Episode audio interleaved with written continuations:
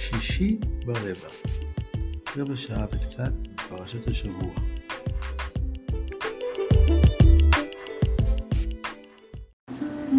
שלום לכולם, שלום לכולם. אה, שוב תודה ליונתן וכמובן לעוז שהביאונו עד הלום.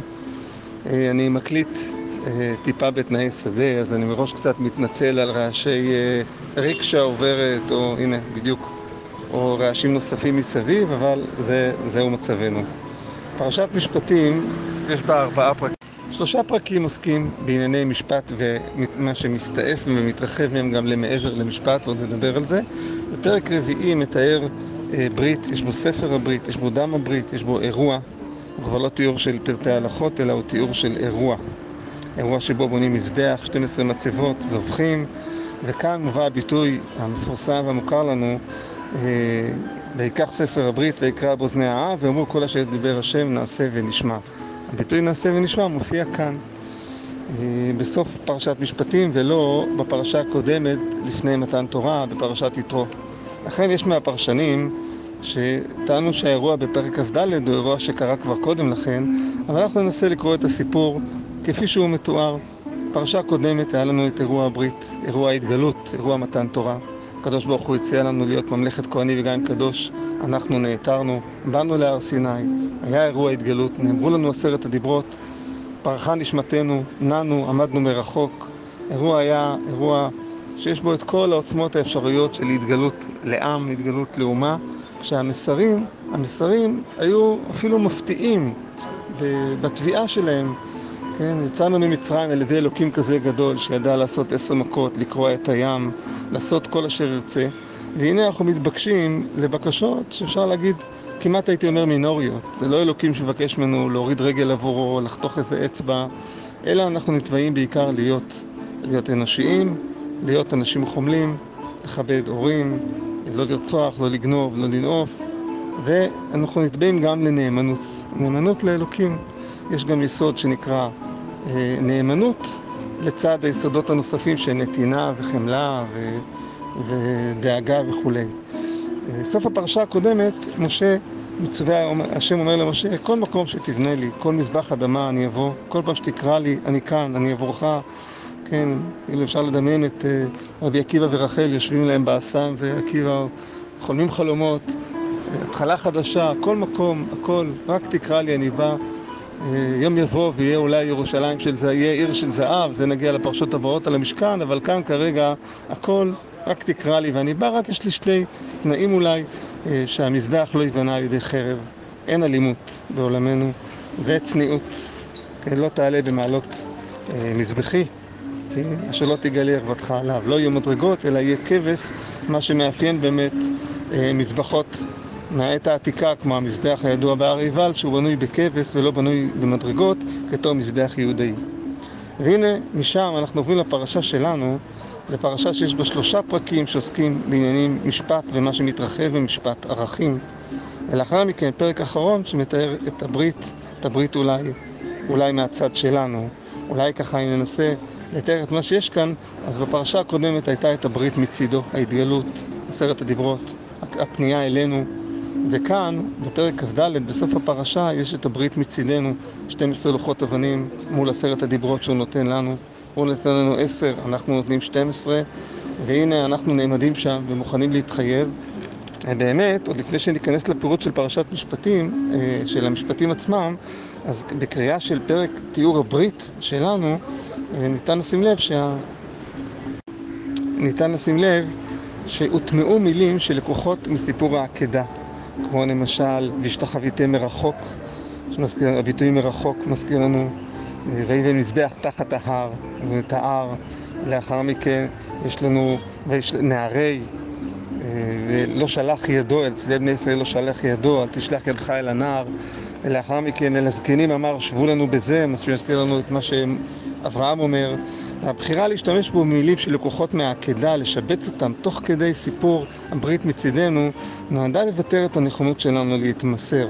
אברהם בעקדה התמסר, וכאן, כאן המוזיקה היא התמסרות. העם מוכן להתמסר, העם מוכן לעמוד ביחד, 12 שבטים, ולהגיד, אנחנו מוכנים להיות ממלכת כהני וגוי קדוש, אנחנו מוכנים לברית, ואין ספק שמה שקרה באמצע הוא זה שהרגיע, הרגיע את הרוחות. הם לא ידעו למה הם מתחייבים, עכשיו הם יודעים למה הם מתחייבים, ואם זה נכון, נצטרך קצת להסביר אולי מחדש את פשר הביטוי נעשה ונשמע. אבל אולי קודם לכן נעבור על התוכן עצמו של הפרשה. פרשת משפטים מתחילה מ... אה, אפשר לקרוא לה אולי ליתר דיוק פרשת, לפחות לפרק הראשון, פרק הניזוקים. אדם שניזוק. אה, היא לא עוסקת רק במזיק, זאת אומרת, היא לא מדברת על כל פעולות שאדם עושה לזולת, אלא היא מדברת על פעולות שקורות לאדם. ויש בה איזה דירוג מסוים. פעולה הכי נוראית שיכולה לקרוא לאדם זה להיות עבד לכל החיים. זה מוות לכל החיים. אז אין עבד, אין עבדות בעצם. אפשר לראות את זה כמו מים קרים לאדם במדבר, לעבדים שיצאו ממצרים לשמוע שיום יבוא ויהיה להם רכוש, יהיה להם דברים משלהם. עוד בהמשך יהיה להם גם ארץ, יהיה להם אדמה, יהיה להם קרקע. את זה אלוקים מבטיח להם. אבל, אבל עבדות לא תהיה כבר בעולם. הפתרון לעבד שיוצא לחירות היא לא שהוא יהיה אדון, אלא הפתרון שלו שהוא יגיע למקום שהוא מבין דווקא מהסבל שהוא סבל והחוסר שהוא חווה, זה להבין את מקומו של הזולת. אדם שמרגיש חוסר, הפתרון שלו הוא לא שיהיה לו הון, אלא הפתרון שלו הוא דווקא התשומת לב שלו לסבלם של אחרים, וכמה נפלא כשזה קורה. אז הנה, אז פרשת משפטים מתחילה בזה שקודם כל עבד זה לשש שנים, זה לא לכל החיים. אם יש לבד, לעבד אישה, ילדים, הם שלו, האדון לא יכול לקחת בעלות עליהם. כן?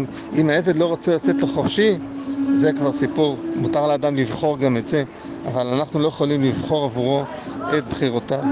אמה, שפחה, האמה והשפחה זה כמעט פרודיה על אמה ושפחה, כי למען האמת זאת בעצם כלה. אתה אמור לייעד אותה לך או לבנך. זאת אומרת, זה איזושהי תקופת מבחן אולי, לראות אם היא באמת מתאימה להיות הכלה שאותה אתה רוצה בביתך. מטבע הדברים, היחס אליה באותו זמן יהיה אחר לחלוטין. ואז ממשיכה התורה ומתארת מה קורה אם אדם מכה איש ומת, מות יומת, מכה אביו ואמו, מות יומת, אה, גונב איש ומחרו, מות יומת. מתארת מה קורה כשאדם פוגע באדם אחר, מה קורה כשאדם הורג אדם אחר. אנשים רבים, מתי זה באשמתו, מתי זה לא באשמתו. אה, אנשים רבים ביניהם ובטעות מכים אישה הרע.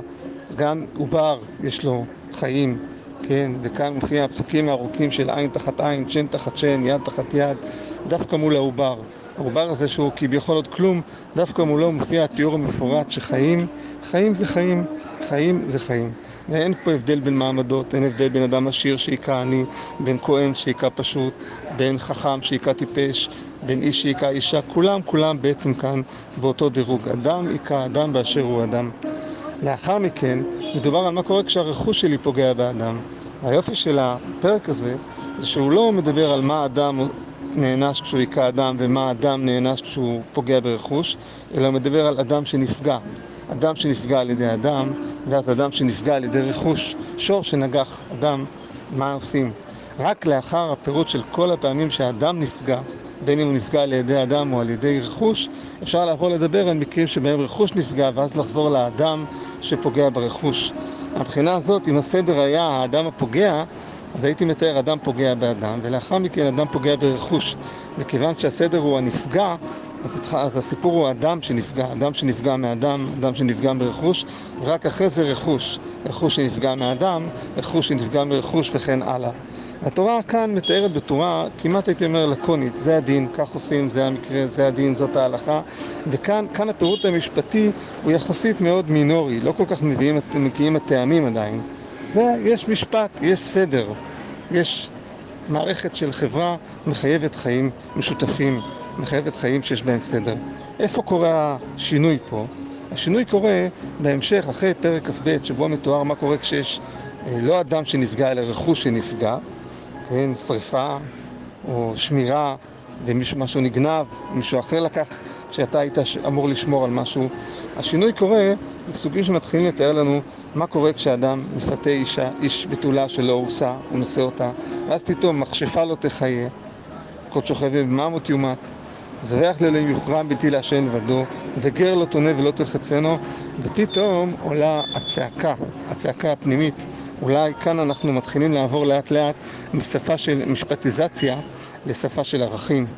כן, עולם בו הכל הוא משפט הוא עולם שמשאיר את הכל בתוך איזושהי מערכת רשויות מוסדרת. העולם האמיתי הוא עולם הערכים, הוא לא העולם המשפטי. העולם המשפטי הוא נגזרת של עולם הערכים, ואילו, ולכן אחרי שהתורה מתארת את העולם המשפטי, היא עוברת לשפת הערכים, וכאן הקדוש ברוך הוא משתף אותנו כביכול בעולם הערכים שהוא רוצה להנחיל לנו. מה רע בגר? מה הבעיה בגר? למה לא ללחוץ אותו? כי גרים הייתם בארץ מצרים. אלמנה ויתום, למה לא לענות? כי אם צעוק יצעק אליי, שמוע אשמע צעקתו וחרה אפי, והרגתי אתכם בחרב. והיו נשיכם אלמנות ובניכם יתומים. היסוד הגדול שעולה מכאן הוא חובת החמלה. והקדוש ברוך הוא אומר לנו, החמלה היא לא מותרות, שאם תחמלו סבבה, ואם לא תחמלו, אז אני מיד אחמול עליכם אוטומטית, כי אני הרי חייב למחול. לא, חמלה היא חוב. חמלה היא בסיס, בסיס הברית בינינו. אם אתם לא תהיו בחמלה, לא יהיה מקום להמשך הברית בכלל. זה היסוד. אם הוא יצעק אליי, אני אשמע צעקתו, ולאחר מכן, אם כסף תלווה את העני, ותיקח כערבון את השמלה שלו, שזה גם הבגד, וגם הסרי שלו, שזה גם הבגד, וגם המגבת, וגם השמיכה, וגם הכל, והיא שמלתו לאורו, ומה ישכב? כאילו, התורה צועקת, מה, מה יהיה איתו? והיה כי יצעק אליי ושמעתי כי חנון אני. כאן פתאום ריבונו של עולם מספר לנו משהו על עצמו. תדעו לכם, אני, המקום של הקרבה איתי זה המקום של החמלה. אחרי המערכת המשפטית ההוגנת, הסבירה, השוויונית, שבאה ואומרת אין פערים, אין מעמדות, כולם אותו דבר, כולם אחראים על הזולת, על מעשיהם, יש גם משהו יותר פנימי, יש שפה של ערכים. שפה של ערכים זה חמלה, זה לא רק משפט, זה רחמים, זה איך מדברים, לא מקללים, אלוהים לא, תקלל, נשיא ועמך לא תיאור. כאן, כאן זה כבר דיבור יותר, פנימי יותר. מה רע שאדם מקלל אלוקים? מערכת המשפט לא יכולה להתמודד איתו. הוא לא עשה שום דבר לאף אחד רע. זה ביטוי לחיסרון ערכי, זה ביטוי לכשל פנימי. בהמשך הפרשה, פרק כ"ג, היא באמת הלכות שיש בהן משהו מהממד שהוא מעבר למשפטיזציה. כי, כי תראה צור אביך או חמורו טועה, השב תשיבנו. התביעה להחזיר שור טועה של שונאך היא לא תביעה קלה, היא לא תביעה משפטית, היא תביעה ערכית. השבת אבידה, כן, או, או כי תראה חמור שונאך רובץ תחת מסעו, כן, וחדלת מעזוב לו, עזוב תעזוב עמו. כאן הבקשה מאיתנו להיות עבור המתחרים שלנו. אני משער שהשונא הכי גדול של, שלי הוא זה שיש לו שור כמו שלי, או זה שיש לו חמור כמו שלי. אם אני צריך לעזור לו, אני נתבע לא רק למשפטיזציה, אני נתבע לחמלה, להתמסר לחמלה. לא תתי משפט, אביונך בריבו. כן, יש כאן עוד אמירה מאוד יפה. כן, זה שאדם הוא אביון זה עוד לא אומר שהוא צודק. לפעמים העשיר צודק, אתה צריך להיות אמיתי. שפת החמלה אין פירושה רק לקחת מהעשיר ולתת לעני, זה לא תמיד חמלה, לפעמים זה גם אכזריות. מותר לעשיר להיות עשיר ולעני להיות עני. החמלה, היא אומרת באמת להקשיב לדברים. ואז מגיעה השמיטה, שכאן השמיטה, על פשט המקראות כאן, בשונה מפרשת בהר שעוד נגיע אליה, היא לא כי השמיטה היא שבת. את השבת נקבל עוד, אומנם קיבלנו את השבת בעשרת הדיברות, אבל כשבת להשם. שבת תעבור להיות שלנו עם בניית המשכן. ולכן כרגע השמיטה לא מתוארת כאן במונחי שבת, אלא במונחים של אכלו אביוני עמך, יתרם תאכל חיית השדה. אתה צריך לדאוג לאנשים אחרים אחת, לתת להם מהיבול, כן? ואז שלוש רגלים, חגים חקלאיים, יהיה לך אדמה, יהיה לך קרקע, יהיה לך שור, יהיה לך חמור, גם לחבר שלך יהיה. והחגים שלך יהיו סביב חקלאות, תהיה לך מציאות, אבל יהיה בה גם מערכת משפט, אבל גם מערכת ערכים, שאולי בשיאה אתה צריך לדעת להיות עם חמלה. עם חמלה. ולאחר מכן, תיאור נוסף שמתאר את ההגעה לארץ. שולח את מלאכי לפניך, אתה תגיע לארץ, תקבל ארץ חדשה, תקבל ארץ שהיא טובה. כן, הארץ היא לא תהיה שממה, היא תהיה ארץ בנויה, אתה נאכל ארץ של מישהו אחר. אתה תפרה ונחלת את הארץ. במובן הזה, הארץ הזאת שאתה מקבל, זאת ארץ שאחרים מפנים עבורך. ולמה הם מפנים עבורך? כי הם לא פעלו בחמלה שאותם אני רציתי שיפעלו. זאת אומרת, הצידוק שלך להיות בארץ הזאת, היכולת שלך באמת להיות בחמלה. יש כאן התניה, כן, לצד זה שיש פה דיבור על זה שקרבה לאלוקים זה אנושיות, רגישות, חמלה, יש כאן גם תביעה להתמסרות. ההתמסרות לאלוקי ישראל פירושה הימנעות מהתרבות המקומית שעלולה להביא אותך למקומות שבהם היו עמים שקודמים לפניך, שהם בעצם מנושלים מפניך. לאחר התיאור הזה, שיש בו גם משפטים וגם ערכים, עם ישראל עושה את ברית ההגנות, את הברית, עומד בברית מול אלוקים. וכאן כל כך יפה הביטוי נעשה ונשמע. אמנם הם שומעים את הכל קודם, אבל יש משהו עמוק בזה שכשאנחנו תובעים מאנשים להיות בחמלה, אז אנשים יכולים לשמוע, וכן, נכון, ולעשות סדנה, ולהגיד שזה מדהים וזה מקסים, זה רעיון נפלא, אבל עדיין, עדיין להגיע לעולם המעשה יש עוד פער, פער שצריך לדלג עליו. האמירה שלהם, גם אחרי שהם שמעו, נעשה ונשמע, היא כל כך נכונה, כי דווקא אחרי מעשה החמלה, אפשר באמת לשמוע את המשמעות של החמלה. דווקא כשאדם מתרגל להיות בעולם של נתינה, שיודע לקחת את החוסר ואת הקושי של החיים שלו ולתרגם את זה לנתינה, לחמלה, דווקא אז מתרחש התיקון, דווקא אז הוא שומע יותר לעומק מה באמת נאמר לו. כשאדם עושה כי הוא עושה, אז רק הוא עושה כי הוא עושה. אבל כשאדם באמת מבין מה פשר הברית בין אדם לבין אלוקים, מה פשר עשרת הדיברות, מה פשר ההרחבה של המשפטים, למה אנחנו בעצם מנסים להתחנך, אז כשהוא עושה, אז לראשונה הוא באמת יכול להבין. רק אחרי שהוא נותן, הוא באמת יכול להבין את עומק הדברים, רק אחרי שהוא חומל, הוא יכול באמת להתנסות ולהבין בסוד הזה. כן, אדם שמהחוסר שלו רוצה רק להשלים את החוסר, מובטח לו שאף פעם לא יתמלא החוסר. זה יהיה כמו בור ללא תחתית, שתמיד ירצה למלות אותו ועוד ועוד. לדוגמה, אדם רוצה הון כי הוא מרגיש שחסר לו, הוא תמיד ירצה הון ועוד הון ועוד הון, ירצה עוד משהו ועוד משהו. אדם שמתנשא בנתינה, גם הוא ירצה עוד נתינה ועוד השפעה ועוד נתינה. אבל הפער, הפער יהיה שהאדם שרוצה את ההון יהיה תמיד בחוסר מול האחר שיש לו. והאדם בנתינה יהיה תמיד במלאות מול האפשרות לתת עוד. בסוף, איכות החיים העכשווית היא תהיה אחרת לחלוטין בין אדם שרוצה עוד הון לבין אדם שרוצה עוד נתינה. וזה בעצם הברית, זה הברית עם אלוקי ישראל, כאן, פרשות האלה, פרשות שעוסקות בחינוך לחמלה, לנתינה ולהתמסרות.